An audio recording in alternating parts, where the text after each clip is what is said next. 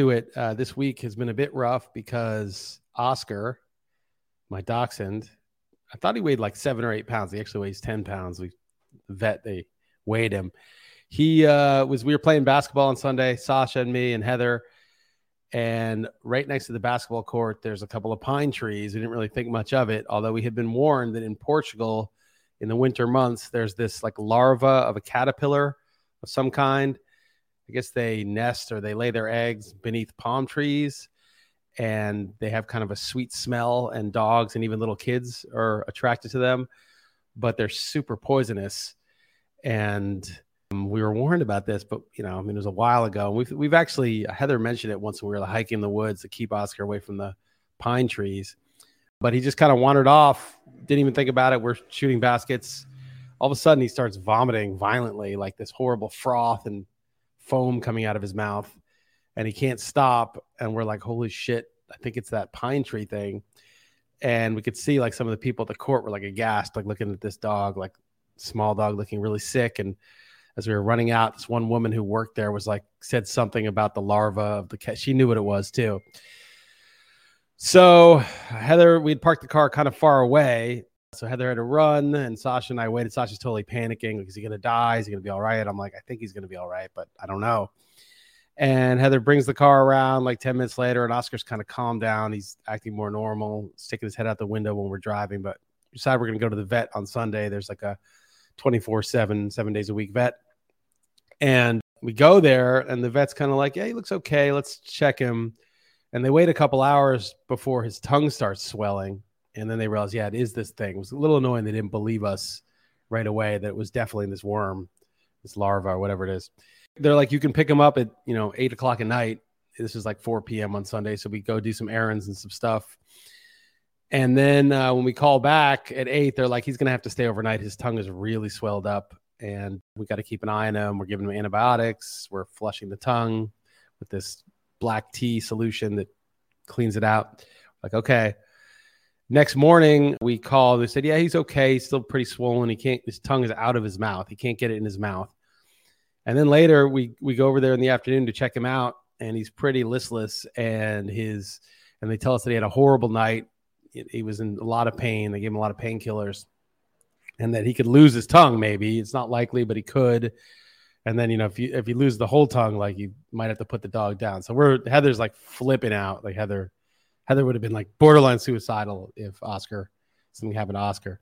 I don't want to be too cavalier about this because we're not totally out of the woods. But anyway, on Tuesday we decided we we called our regular vet, who's this like alternative, you know, vet that does all these other treatments. She's like, you got to do an ozone treatment. You should have done it yesterday. And the only reason we didn't do it on Monday was because nobody ever gets back to you in Portugal. So we didn't know when you do it, whatever. So she's like, bring him in right now. So we bust him out of the hospital with some resistance. So the hospital's pretty nice. Get him, drive him across town, and get this ozone treatment done on his tongue. And he comes out looking a little better. She scraped his tongue. She's like, I think we can save his whole tongue. But it was his salivary gland that was swollen. I had to puncture and drain it and all this shit. Like he was, you know, it was bad. If, if I want, maybe I'll link to her Instagram because this vet is one of these like Instagram star vets. And so she she had the procedure that she did to him. He's unconscious. It's pretty sad to, to watch and pretty gross too. And she's like cleaning his tongue and you know, cleaning out his salivary glands. But anyway, so um, I could put that in the notes. That link. I don't have Instagram, so I had to watch it on Heather's. But anyway, point is that we had kind of a scare, and we're not 100 percent out of the woods. We have to do another treatment and make sure that his salivary glands are okay. It looks like his tongue, which had some black spots, is going to be fine. So if you look this up, this kind of this larva, caterpillar larva, I forget what it's called, like a procession. It's like a something with the word procession in it. Some weird thing, but it's only in Portugal and certain Mediterranean countries. I don't think it's in the US, but it kills some dogs. It's really dangerous for little kids if they're messing around. I mean, they only grow uh, at the base of pine trees. So we had this scare. It's been kind of time consuming and stressful. But knock on wood, I don't want to jinx it, but I think he's going to be okay. And uh, it's just good seeing him do his thing. He still can't really move his tongue very well, and he's, you know, he's still in some pain, but he's uh, he's doing better. So, just so you know, probably too much detail for the podcast, but the Skeasley looks like he's in recovery, and he just rolled in duck shit. I was told by Heather today at the park, which is a real pain. It's really horrible the way they do that. And you got to like bring him right home, give him a bath, wash him off, like not let him, you know, go anywhere. But for some reason, he really likes to roll in fresh duck shit. He likes it. He enjoys it. I'm not sure why. If I could have a regular conversation with him, I would ask him not to do that and inquire as to why. What is the necessity of that? I don't really see it. But then again, you know, it's he he probably doesn't see the necessity of this podcast, for example. All right, there's a lot of shit going on though. Besides that, so I've been I've been running as I as usual three times a week, and every time I'm done running, if it's not like pouring rain or I'm not in a rush, I always walk home from the track, which is like a 35 minute walk, three subway stops, and I always get ideas for content when I'm walking. It's like I've done the run, and now I'm doing the walk, and the ideas flow in, and I do that, and I've been doing. I'm going to write about this Sudoku you guys know what a Sudoku is. It's a puzzle. It's a logic puzzle. It's numbers, but it's really logic. And I've been doing harder and harder and harder ones. I think between the Sudoku, which is like lifting weights with the left brain, just the super logical brain, and then the running, which is obviously pushing your physical body, you kind of use up all that like a lot of the neurotic energy. You know, you just kind of channel it into these into these exercises, and then when you're just walking down the street, ideas start to flow. The, the right brain gets activated, left brain's worn out. It just shuts the fuck up and gives some space for the right brain to give you some ideas. So I've got a lot of new Substack articles in the works, and I've been posting more. And you know, I know there was this hack where you know if you locked your account you'd get a lot more reach. And so i tried it and literally i got 5x the engagement as soon as i did it. And a whole bunch of people i asked i was like can you guys see my tweets now? And people are like oh i hadn't seen your tweets in six months. So a whole bunch of people started uh, commenting and engaging. So i started posting my substacks more of them i should probably have posted more of the podcast but podcast is harder because you're you know one click and you're on the substack but the podcast listen on your podcast player. Got to be in a place you can listen. It's not quite as easy. They're all like, "Holy shit! I haven't seen you in six months," and it made me think, like, who got me shadow banned or whatever you want to call it, and you know, how many people, how many of those like woke douchebags who were like arguing with me, you know, in my mentions, probably reported me or whatever. Who knows? Or maybe just Twitter flagged some of the words I was using or content I was talking about. But it's annoying because you know it coincides with me doing my own thing, launching my own sites, and like, okay, now now my reach, my distribution is is being suppressed, and it kind of pisses me off. But on the other hand, I get into a story, and I got so much to say today. It's like so many things. It's been a couple of weeks since I did one of these. On the other hand, you know, maybe if I had had better reach, one of my earlier posts would have gotten more readers and more attention, and I would have been more feeling good about myself. Look at all these this is circulating around or something, and then I wouldn't have done as much work. So, you know, a lot of times, you know, you, you don't really know. It might be in my interest. It might have just made me sort of like, okay, this is not doing this for the glory. I'm doing it because I have something to say and got me more focused. When, when I was in college, my mom was friends with some guy who had some connections at Columbia Law School. Columbia Law School is a Ivy League law school. It's a good school. And basically, as long as you graduate, I think you pretty much get a, a good New York law job unless you're just completely socially inept. And even then, but at, at, Amherst College where I went, there was like a guidance counselor kind of guy that you would talk to before you applied to law school. You just sort of, he was sort of the, I don't know what his job was. He was sort of an advisor. He would help connect, you know, the students to the law schools. He had connections at the law schools. And I guess when I talked to him, because I thought, oh, this is a, a, you know guy who works at my college. He works for me. This guy's on my side. I was like super honest. I was like, I don't really know if I want to go to law school. I'm just doing this because I don't want to get a real job yet. And I know I can do it. And everybody I know says, if you have a law degree, you can do anything. So I'm just sort of like, all right, I'll just do this for a while and, you know, maybe get a law job, maybe not. We'll see. We'll see, you know, maybe I'll get some other kind of job. And I think he told that to uh, Columbia. And so the guy who had the connections to Columbia was like, well, why didn't he get in? And they're like, well, the advisor guy kind of said he wasn't really serious.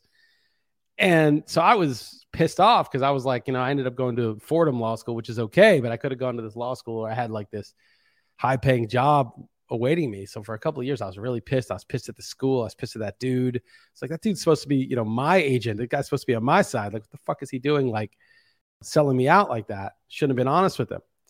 And that's another thing. Like, don't be honest with people you think are on your side if they're not, if you don't know they're on your side. You don't have to lie, but just don't open up to them. But that was one lesson. But the bigger lesson was as, as time went on, and you know, and I was kind of scrambling a bit in my early and mid 20s to get work and to figure out what I was doing with my life. And I ended up working for RotoWire doing fantasy sports and writing about baseball and football and basketball instead of legal shit. You know, when I worked at the attorney general's office when I was in law school, one of the judges that they had a case with wanted to have a brief about something. I can't remember what the hell it was, but it was like an in depth thing. And I wrote like a 25 page memo, research memo with all the citations, everything done so meticulously. I was proud of it. I thought it was good. And I gave it to my boss at the time. I was an intern. And he was like, "Oh, this is good. I'll, you know, we'll we'll probably use some of this." And he went in did you know worked it into his own work and then went to the judge and she's like ah never mind that. That's actually not that important of an issue. And i was like what the fuck? I just spent like a week doing this and it just didn't even see the light of day. It wasn't even it, it turned out to you know they they were more interested in some other issue that was just a peripheral issue that she decided wasn't important.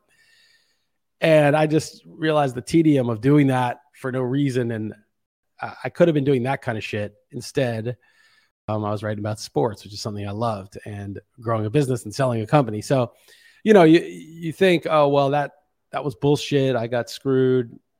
I could have had this law school. I could have had these jobs, but in the end, it was good. So, um, I'm sort of looking at the re- reduction of my reach as good, also because you know I've churned out a lot of work. If you look at the chrisliss.substack.com, there is a ton of work, and there's a couple others on chrisliss.com that I didn't put on there originally, and it's kind of too late now. And the reason I have so many sites, which is kind of annoying, is that I launched my own site and got a friend of mine here to to put it together. They did a great job in terms of like layout, the way it looks, but they don't really have a good mailing system or ability to take payments that well. And the site's a bit sluggish. So those three things, I probably squandered like six months of posting all my stuff on Twitter through that site. And that also was reducing my reach a bit because if a site's taking five or 10 seconds to load, people, you know, the attention span just doesn't transcend that. So, you know, people move on. And, you know, there's no good way to email people. And so, anyway, it is what it is. But again, you know, the, the less immediate reach and success that you have, the more you're like, all right, I guess this is not, this is a long term game. Play the long game. I'm just gonna keep posting. And in a way, it's not even a game. I mean, it's like, of course, it would be nice if this could be an actual livelihood for me. It'd be great. You know, if I if this is just posting what I think, podcasting about what I think were enough to, you know, pay the bills, that would be amazing. But in the end, like it either will be or it won't be. And that's not why I'm really doing it. I mean, I obviously I would eventually have to uh, figure out what I'm doing for that, but um, I don't think I'm ever going to stop as, as long as I'm capable of podcasting and and writing. I don't want to deter people from contributing because you know it's sort of like, well, if you don't contribute, this is going to go away. You know, contribute to the things you want to see exist. You know, if you if you want to see more, uh, you know, how to lose ten pounds in thirty days content exist, then listen to and contribute to that. If you want to see more uh, ideas, observations, thoughts, things that are not as immediately actionable, then contribute to this. It, it depends what you want, but I'm going to just probably show my cards and say, um, as long as there's people listening, and even maybe if there weren't, even if there were 10 people listening, um, I, I would probably keep doing this because it just feels important to me and it just seems like it's something I want to do. So um, I probably shouldn't say that. I should probably say, hey, if you don't contribute, this is going to go away. But it's actually not true. I don't. It could go away. It's more likely that it stays if you contribute. But uh, it's really not. That's not the primary motivation. The primary motivation is to express myself and to say things I think are important. So anyway, there's all that. But it's just bizarre that I locked my account and all of a sudden I got five x the reach and people were seeing my posts and and people started subscribing to chrisliss.substack.com, which is actually free. I may start if I get enough subscribers, I'll probably post some subscriber only stuff or cut it off a bit because I want to reward them with they're they're actually contributing to it.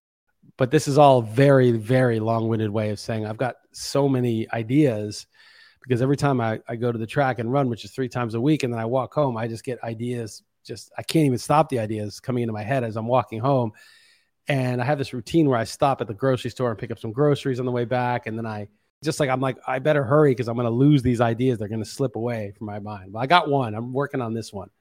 I'm just going to read the first sentence of it because I don't want to give it away. But anyway, it's called The Aliens. And the first sentence is When the aliens finally invaded, it wasn't the way most people had expected.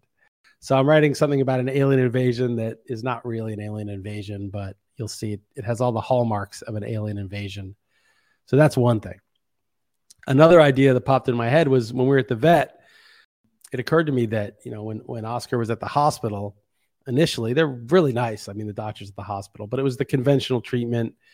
Um, they weren't doing this ozone thing. Our actual vet, who we, when we broke him out and, and got him to that vet, she actually like looked underneath the tongue and saw that it was a salivary gland and drained it. And then he got immediate relief. And they didn't even look at the hospital because it's just sort of like there's a protocol and a treatment when this happens. And, you know, they just do what they're supposed to do. Uh, and the Portuguese, you know, they're very smart, they're very nice, but they're very rules oriented and very fatalistic in a way. They just kind of, they'll wait in line for God knows how long. You know, you're at the coffee kiosk and the guy's like chit chatting with the guy in front, and you're like, dude, move it along. There's 10 fucking people behind you. Just get your coffee and go.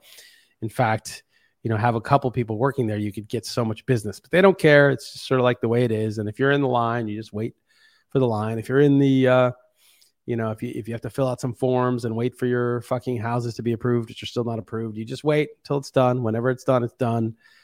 It's like a communist country where, you know, just the bureaucracy grinds at its pace and you just wait. And when it's ready, it's ready. And I think that has bred, or I don't know if it's, you know, which is the chicken and the egg, but a sense of fatalism like this is just how it is. And you don't really rock the boat, not just rock the boat, but you don't really make a fuss. You got to learn to accept reality. And this is a very interesting thing because there's a lot of, you know, things that masquerade as wisdom. A lot of uh, people who say, you know, True wisdom is letting go of the things you can't control or only worrying about the things that are under your control, that whole thing. And I kind of attack that a bit in the company policy substack where it's like, oh, it's company policy. Oh, okay, you're ripping me off, but I guess it's company policy. I better give up now, you know, rather than being like, no, just saying that it's your policy to rip people off is not going to deter me. I'm going to even more try to get my fair shake here so you know we're just talking about it with respect to oscar like he's just in the hospital and they'd be like oh it's sad. What happened to your dog? We'll see what can be done. And they just kind of accepted and we were like fuck that. We broke him out got him to the vet the other vet had her do this like surgical thing and like knock on wood. Again i don't want to jinx it but he's doing a lot better and maybe he would have been fine either way. We'll never know. But she immediately attacked the problem. And you know eh, the, the, the problem with the fatalistic you know only control the things you can control this whole sort of oh this is wisdom to calm down and stop being such an american so being so like anxious to do something about everything. The problem with that that's masquerading as wisdom is it, it's a it's a time problem and this is what i want to write about it's one of the ideas i had is that when something's in the past god forbid if your dog did die then you have to just feel really bad about that, right? I mean, you, you, you can't fix it. You can't go back, can't resurrect him. It's not a Jesus dog. You have to just feel really, really bad and you can't control it, right? It's over. And you have to just suffer the, the grief or whatever it is that you'd suffer when, if something like that happened.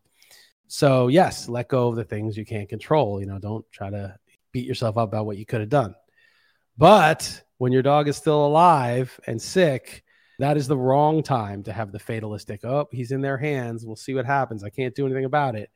No, that's when you should be figuring out anything you possibly can to help him get better. And that's what we did. And so it's it's sort of a time issue, which is that that wisdom is only wisdom when it's when truly you can't it's out of your control. And the only time something's ever truly, truly out of your control is when it's in the past. You can't change the past right? So that is when that is that saying works is okay something happened in the past or you did something wrong you have to accept it. Accept the things you can't control. You cannot control the past. But you can control the present. So don't start using that bullshit oh accept the things have the wisdom all this fucking serenity prayer bullshit when it's still the present when the thing hasn't happened yet when maybe there is something you can do. And i think a lot of people um, use that bullshit uh, excuse of, oh, there's nothing I can do about it when actually there is something you can do about it. You just don't want to deal. You don't want to, you just want to let someone else deal. You just want to outsource it. And you're just feigning uh, powerlessness in the present when you have power in the present. So this is, this is a time problem. But I think it ties to other things. You know, I, a couple weeks ago, I wrote about, but my process was good. And this is another time problem, another perversion of, of, of reality based on using the wrong tense. I think I'm going to call it using the wrong tense. I'm trying to learn Portuguese, and you got to make sure you're using the right tense when you're using these various verbs. And, you know, they're saying, oh, you know, that no, it was wrong to hit on 17, even though you got a four. And it's a time problem, right? If I got a four, then it was absolutely fucking right to hit on 17 because it's 21. It's absolutely right to hit on 17 if you get a four. That's not even in doubt. That is just a factual statement. But they're saying, well, you know, at the time you didn't know. So now that you do know, it's still wrong. No, that's a time error. Now that I'm in the future, now that I'm, you know, that this is in the past, the decision, and I see what happened, I can say with certainty whether it was right or wrong. There was a 100% chance it was right if I got a four. There was a 0% chance it was right to stay if the next card was a four. Now, I didn't know that at the time. So I will stay on hard 17. But that, but to, to make the evaluation from the future and still say it's wrong is pathological. It's wrong. They are being wrong because they're acting as though the outcome of the hand is in the future when it's actually in the past. So I think a lot of the things that you know seem to be wisdom. Oh, always do the thing that's most likely, or the probability of this was that. Probability is always future looking. You're trying to predict something. If I tell you that the Eagles have a 62% chance to win the Super Bowl, and then the Chiefs win the Super Bowl, after that happens, the Eagles no longer have a 62% chance to win the Super Bowl. They have a 0% chance to win the Super Bowl. And you can say, well, they had a 62% chance. Well, actually, 0% chance in this timeline, in this reality, they had zero. At the time, we didn't know. So we made a probability guess. We, we, we made a probability distribution. But then once it resolves in this timeline, that's how it went. All the indicators that you have you know yards per play, uh, points per game, various key injuries to different positions, matchups, all anything you want to use for analytics is future looking. It's all trying to predict the future. But once that event happens, then that's it. That's the end of that. All of the analytics was just indicators. The reality was always the reality. And I think there's a huge confusion, and it's based on misunderstanding the tense, which time we're in.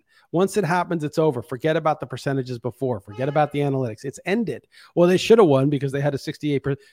That shit doesn't mean anything. That is just what you thought because you didn't know the outcome. Once you know the outcome, that stuff goes to the garbage where it belongs. Now, you may then resurrect stuff like that for a future game if you're talking about the NFC title game. Now you can resurrect some stats for the Super Bowl. Once the Super Bowl's over, those stats go in the garbage. It doesn't matter. There's no woulda, shoulda, coulda. There's one timeline. And once it's done, it's done. And that's what actually happened. And all your probabilities don't mean anything, they mean zero. And I don't think they truly grasp that. I think they still think that those probabilities were real even after the event happens. It's just a tool. It's just a tool to use to better handicap the game that's going to happen. Once the game is over and we have all the information about what actually happened, that tool has no purpose. I'll give you another one I got into an argument about a while back. People are like, first pitch strike percentage is a really good thing for pitchers. I said, really? Because if two pitchers have the exact same final stats, then the one with the better first pitch strike percentage uh, obviously uh, had a worse something else because they ended up in the same place, right? So if they started better, it's like saying two NFL teams had the same net amount of points. They scored 450, they allowed 280, both of them. And you say, well, one of them got out to a 7 nothing lead in the first quarter every single game. And teams that get out to a 7 nothing lead are 54% to win the game. So that was a good indicator for them. I'm like, it doesn't matter that they got out to a 7 nothing lead. And the other team that did exactly the same as they did didn't get out to a 7 nothing lead every game. It doesn't indicate that the 7 nothing one is better. Now, if we knew nothing else about either team, we didn't know the total points, their total record, the total results. We didn't know anything. And we said, do you want a team that we don't know how they are? Or a team that every single game is up seven nothing. Of course, I want the team that every single game is up seven nothing. It's good to be winning seven nothing. But if it's now the future. And we've seen the results of the whole season, and both teams are exactly the same. You say, which one would you rather want? The same exact team that's up seven nothing every game, or the same exact team that randomly scores or doesn't score first? I would say it doesn't matter to me. Both teams are exactly the same. I don't care how they got there. I don't care what order of scoring the scoring happened. The first pitch strike percentage is exactly the same thing. If you know the pitcher's overall stats, what do you care whether he got the first pitch or the second pitch or the third pitch? What does it matter? You know what he did. Now, if you knew nothing about those pitchers, well, of course you'd want the one with the better first pitch strike percentage. And they're like, first pitch strike percentage correlates to strikeouts, correlates to this. I'm like, yeah, but we actually know the strikeout total, so we don't need correlates too. That doesn't matter anymore. We know the answer. Again, it's where you are on the timeline. If the season hasn't happened yet and the stats haven't happened yet, and we just know that this guy's more likely to throw a first pitch strike, but we don't know anything else about the pitchers, of course, give me the guy who's likely to get ahead in the count. But if we know the total stats, it doesn't matter. And so I think there's this huge distortion because people they get sort of the analysis right in one time and try to speciously apply it to another time. And it's the tense. You have to use the right tense. You got to be in the right time. Anyway, just one one uh, idea that occurred to me. That was actually at the vet when Heather and I were talking about it. That the fatalistic Portuguese way, it works only in in, in the past, not in the present. All right, some other ideas that occurred to me while walking home from the track you, know, you read a lot of shit, listen to a lot of podcasts. There's all these things you hear, and you're like, oh, that's true. You know, this statement is true. This saying is true. This point that this guy made is true. It strikes me as true. But sometimes you understand things true conceptually, and sometimes you really understand it, like understand, understand it, and it's not the same thing. And I had an experience like that when I was, uh, again, it was after I was running, and I, I was maybe it was before I was running. I was walking to the track, but um, this guy Kapil Gupta, who I talk about a lot, he's always talking about no prescriptions, how to do this, go do that. N- none of that shit. Well, wake up early and write in your journal and then meditate and then then jog and then do this and then fast for a day. You know, he's not saying that stuff won't do something or not do something. He's just saying it's just not no one got great with these prescriptions. And you know, they, they don't really work. If they work, then people wouldn't keep following different prescriptions their whole lives. Oh, I'm doing this. I'm practicing that. I'm doing that. I'm writing my journal. So are you, are you at peace now? You've, you enlightened? No, no, no. I feel a little better, but I'm still working on it. I'm still working on it. And he said, you know, if this stuff really worked, you'd do the prescription, it would be over. But no, people just on different prescriptions their whole lives. They're doing different, you know, hacks all the time. And of course, that makes some sense. But I was like, yeah, some of it works. You know, you fast, you lose some weight, you some autophagy, clean out your system, feel a little better. But actually, I was walking and the truth of it just like hit me like for real. And the best way I can explain it is when you're like doing hacks and tricks and fasting and meditating, not there's anything wrong with any of that. And you go ahead and do it if you want to do it. But the person who's sort of maximizing or optimizing, you know, there's all these fucking guys now that optimize. Let's optimize this. I want to optimize for health. I want to get in zone two. I want to do this. I want to zone two. I want to do a HIIT. That, that's how you optimize. You know, all these things. You optimize. You optimize your health. Optimize this. Optimize your diet. Every time you're optimizing and trying to fix this and improve that and self improve, the level of consciousness from which you're doing that is, I'm not sufficient. I need to improve. I, you know, I need to do this. I need to get better. I need to do this. I need to do my thousand, 10,000 steps. But the whole consciousness from where that comes from is like, I'm not sufficient. I'm uh, not okay with the moment that I'm in. I need to do something. I need to, I need to get better. I need to apply this hack. That consciousness itself is the problem. That consciousness of, I'm not in this present moment, just being with whatever suffering I have, whatever action it drives me to. I'm constantly trying to fix this moment and future moments by doing X, Y, and Z. I'm trying to do something about it rather than be in the state of consciousness that I'm actually in completely and then see where that leads and just trust where that leads. Not, I'm going to go do this. I'm going to go do that. There's something wrong. I'm going to fix this. So, no matter how good the hack is, you can't really fix the actual problem, which is the need to fix the problem. It's sort of like if your real problem is that you need to fix problems instead of just being the problem, instead of just being with it, being it then no matter what you come up with, no matter what website you read or listen to, you're still just going to be off doing this bullshit instead of being with the problem. What if the problem, the real problem, was not facing the problem? And so anything you do to fix the problem is literally not facing it, not being in the problem itself. And be like, well, what does that mean? What does it mean to be in the problem? What does that? What do you mean if you're not going to fix it? What does it mean to be in it? It's to do nothing. Okay, well, let's play video games. No, now you're avoiding it. Well, I'll just. Well, what do you mean? Just don't avoid it. Don't fix it. Just be there. People like, I don't know what even that means. I even know what that is. Well, you don't know that is because you're so trained to do something or to avoid something that you don't see a third option, which is to just be. You know, like sometimes you're walking down the street and your feet are on the pavement and you're inhaling air and you're exhaling air and you're hearing the screech of tires on the street or the honking of horns. And that's where you are. And you're not avoiding that reality that you're walking in and you're not doing anything about it and you're not fixing it. You're just walking from one place to another for some purpose to go to the store to buy some food or whatever. But you're just walking and you're just there. And there is nothing to fix and there's nothing to do. And perhaps you'll see something and have an idea, or perhaps you won't, but you don't know because you're you're not trying to do anything at that moment. You're just being there, feet on the ground, breathing the air. And you know, what is that state of consciousness and what does that lead to? You don't know because from the state of consciousness, it's like, where does it lead to? What can I get from this? I mean, you've already lost it. You're already jumping into the future and trying to find figure it out. So I don't know, just for a moment, it just hit me and I forget it a million times myself, but it was like, oh, that's what he means by this no prescriptions.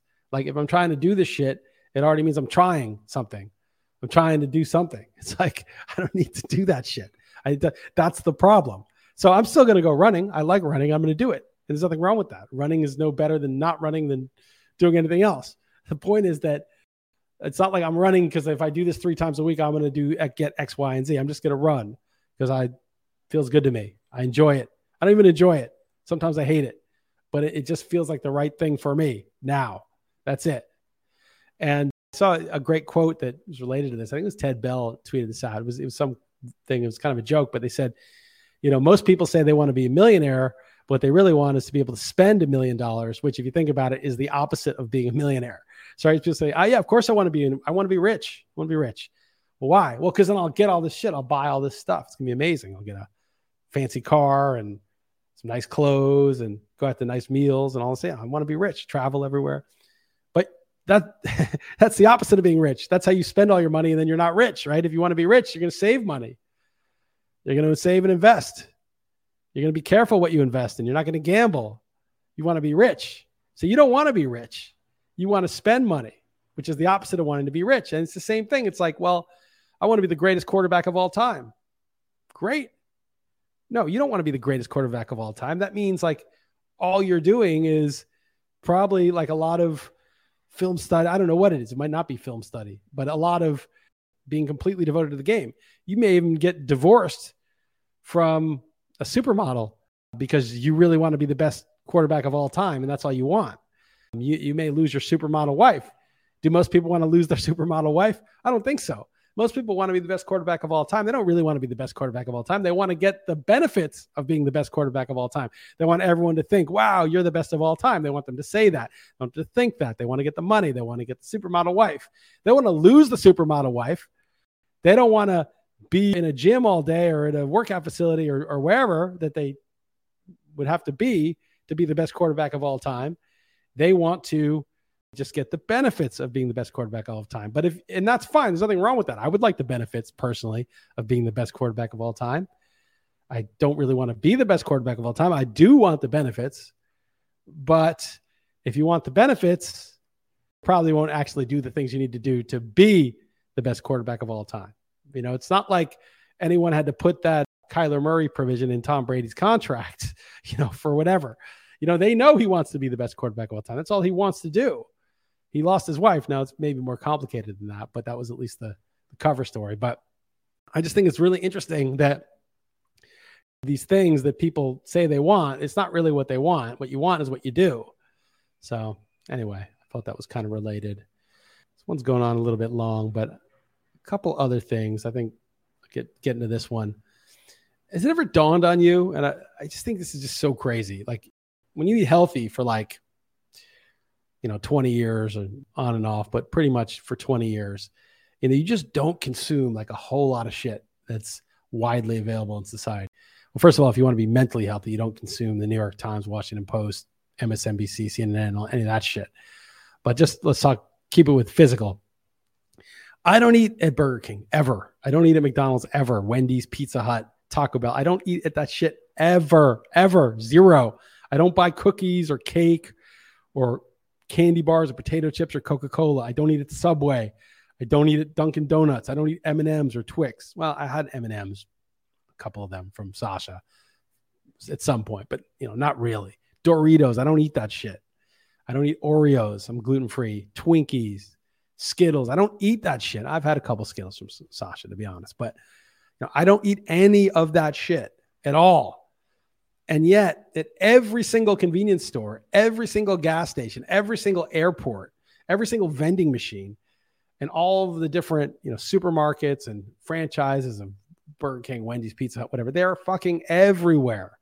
How is it that all of those businesses and all of the convenience stores and all of the airport kiosks and subway kiosks and vending machines, how is it that they are selling that stuff? How many people are consuming this shit? I mean, just the sheer volume of like Doritos in the world and and Oreos and Twix and Snickers bars. I mean, there's billions of tons of that shit. How is it that there are enough humans with enough demand who are still alive after eating that shit to just fucking take all that shit down? There's so much of it. It is just everywhere. I just can't believe the scale of it and that it actually gets consumed. And you know it gets consumed because if it didn't get consumed, it wouldn't be there. Those places would close. They wouldn't have vending machines that never sold anything. They've got to be profitable for them to keep restocking them. So they must be selling. People are eating those things. I mean, shit, you go to a fancy hotel at the mini bar, there'll be like Snickers bar and Twix or something in the freezer or in the fridge. It, you know, in Portugal, there's like a pastry shop on every single block in every city, big or small. And, you know, I'm not against homemade pastry. You know, I have a homemade pastry. I don't eat it because I'm gluten free. I'll eat a gluten free one. But like this is what people eat for breakfast every single morning. I'm not talking about, you know, now and then. Every day, that's the main fare. And there's a there's a pastry shop on every block in every city. You go to a small podunk little city in, in rural Portugal, there's a cafe with pastries. They're just just every single place. And they're getting consumed again because those places wouldn't exist if they weren't. And you go to the duty free at the airport, and there's that two kilogram bag of Haribo those not uh, conversant in the metric system, that's 4.4 pounds. It's a giant bag. And Sasha and I have contemplated it because we sometimes eat Haribo, which is a weakness of mine on the plane. But no, it's not really the two kilo. She would she would do it, but taking a two kilogram bag of that shit on the plane is like buying a carton of cigarettes for a four hour car ride. Like it's just it's overkill, and you would feel disgusted. I just don't understand how all the shit is exist. I it just I it, it, must get eaten, and I just don't understand the scale that it. I mean, there's only eight billion people. There's less than eight billion people on the planet, and you know a lot of them in third world countries. So there's probably like two or three billion people eating all of the shit, and I just it just doesn't seem like there's enough people to eat all that stuff. This stuff is just there's infinite quantities of it, and it's getting restocked every second. I don't understand how if if there's maybe let's say 500 million people who are doing the bulk of the consumption of this shit. You know, the, the heavy duty Twinkie consumption and Dorito consumption. Like, how are those fucking people still alive? I guess if you're in your 20s or teens, like, okay, you can pretty much just eat anything, but fuck, holy shit. It's just, I can't, I can't imagine it. Like, the, you need like a elephant or hippopotamus to contribute to this consumption because otherwise, like, I don't see how people are taking it down. Anyway, that was just an, a thought I had is just the scale of the junk food. When you think about where it is, it's just mind blowing. Anyway, there's there's other shit obviously going on. I don't want to get make this too long because I got to edit it. But there are some legal proceedings in Switzerland and Thailand suing the health minister or the uh, actually the president of Switzerland. I think is getting sued for the for the vaccine injuries, and we'll see if this has any legs. There's oh, you know, I don't want to be like the those people who are like, they're gonna they're to throw Trump in jail. They got him this time. The walls are closing in. The walls are closing in. Oh, they're to get him for taxes. They're to get him for Russiagate. They're to get him for whatever bullshit. And of course, they never are to get him. And all these people breathlessly hoping that they're they're finally to get Trump never happens. And they just look like idiots after a while. It's like just stop. It's just they're just it's just like you know media that is ideologically aligned with you, feeding you stuff to keep you excited and click. That's all it is. It's not it's not a real thing going on. So I, I hope I'm not doing the opposite of that when I when I look at some of these lawsuits starting and being a bit hopeful, like, okay, well, this is happening. I do think, as far as I can tell, that with despite the gaslighting uh, and despite the denials, and still a lot of people acting like, "What? What do you mean? What are you an anti-vaxxer? You know, what you, this is this is crazy." You know, despite like a chunk of the population still trapped in that kind of denial, I do think that the truth is coming out. One other thing that's big is uh, Seymour Hersh, the guy who reported the uh, My Lai massacre in Vietnam did a Substack. I think he's in his 90s now. He's got to be pretty old. Basically saying the U.S. blew up Nord Stream and explaining how they did it. And it's very likely from the beginning that was true. People were clutching their pearls and like, how could you say the U.S. would do it? Russia did it. It's a false flag to try to blame the U.S. I mean, just the nonsensical nature of that, where it was a multi-billion dollar piece of Russian infrastructure. They wouldn't just blow up their own infrastructure when they could just not send the uh, gas to Germany if they wanted to voluntarily. It didn't make any sense ever. And the U.S.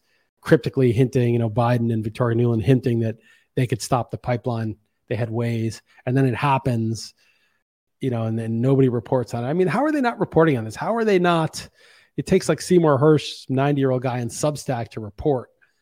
And the journalists are sitting there, oh, Nord Stream, just a massive multi billion dollar piece of infrastructure with geopolitical implications for energy distribution around the world gets blown up and there's just crickets like no investigation no reporting nothing from the legacy media i mean we know how bad they are but it's just so illustrative of how just out not just out to lunch it's worse than out to lunch like actively trying not only not to report the truth but to dissuade other people from getting to the truth and you know with the with the massive non-covid excess death and no reporting on that and just really nothing of import is being re- reported and ag- actively being suppressed.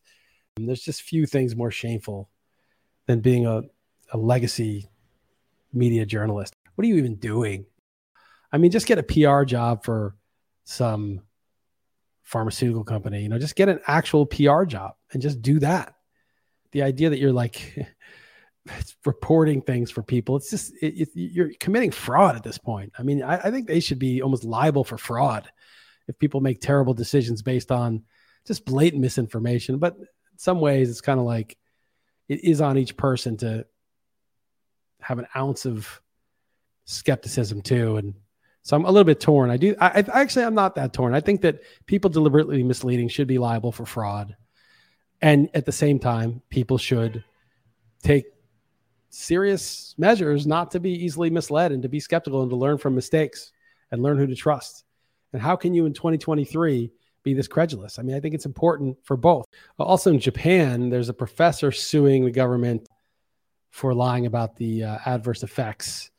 And he seems pretty legit. I mean, it's hard to know. It's in Japanese and it's just a translation. But I mean, I, I think the tide is turning. I've been saying that for a while, but it just takes sort of a certain critical mass and it's going to be the people in the middle don't truly believe the narrative and they start to see stuff and something happens to someone in their life and you know everybody wakes up at some point and, and i think the the thing that cuts in favor of accountability and the tide turning we'll see what accountability looks like is that when somebody wakes up it's a one way ratchet they don't go back to sleep like somebody can be asleep and wake up but somebody can't wake up and go back to sleep so whatever the number of people who are aware and not aware, it's only going in one direction.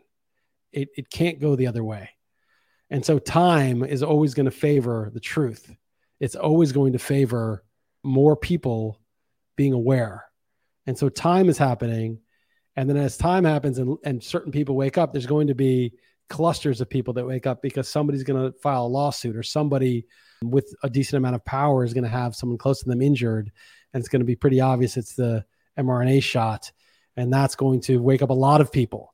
And I think we're getting to that tipping point. And again, I don't know what it looks like if they pivot to some other crisis.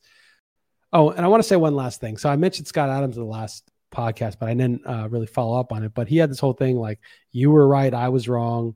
But then it, it like he was gaslighting and just being like, no, I was right under uh, with the information at the time, you know, the but my process was good. And I just felt like it's such a cowardly way to fucking go about it. Like, dude, you regret taking the shot. Just admit that you made an error and and that other people didn't make the same error you did. But he has to make it seem like, well, there was a chance of long COVID. And I wouldn't get into his dumbass argument because you still get COVID if you get the shot. So you could have long COVID either way. But maybe at the time he didn't know that the shots didn't protect because he was lied to like everybody else. But it's just the the gaslighting is just so it's not even gaslighting, it's almost like making it into a prank. He's like, Oh, it's a big prank I have just to get the the uh the quote anti-vaxxers, even though no one's people just anti, you know, I said this on Twitter a while back, but anti-vaxxers are just vaxxers with standards.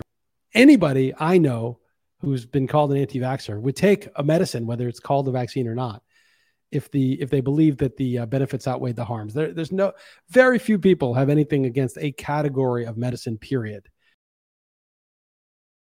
If there were a medicine, whether you want to call it a vaccine or whatever the mechanism is, that caused more good than harm, and it was taken under conditions of informed consent, everybody's for that.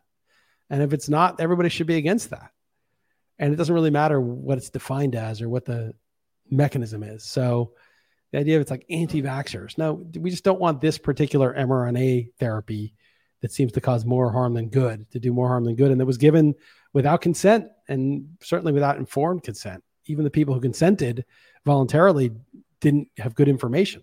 So I don't know, just what a fucking douche, you know, just to, to oh, it's a prank. And it's just like this guy Viva Frei retweeted this guy. He said, "I may have made a mistake, but for the grace of God, I never told anyone to make the same mistake. I never supported punishment against those who did not make the same mistake. In retrospect, I admire them for not making the same mistake, but at least I erred with dignity. I think that's the way to do it. You didn't force anybody. You, you weren't for taking away anyone's rights. You made a choice. It was an error, but you erred with dignity. There's nothing wrong with making a mistake. There's nothing wrong with making an error."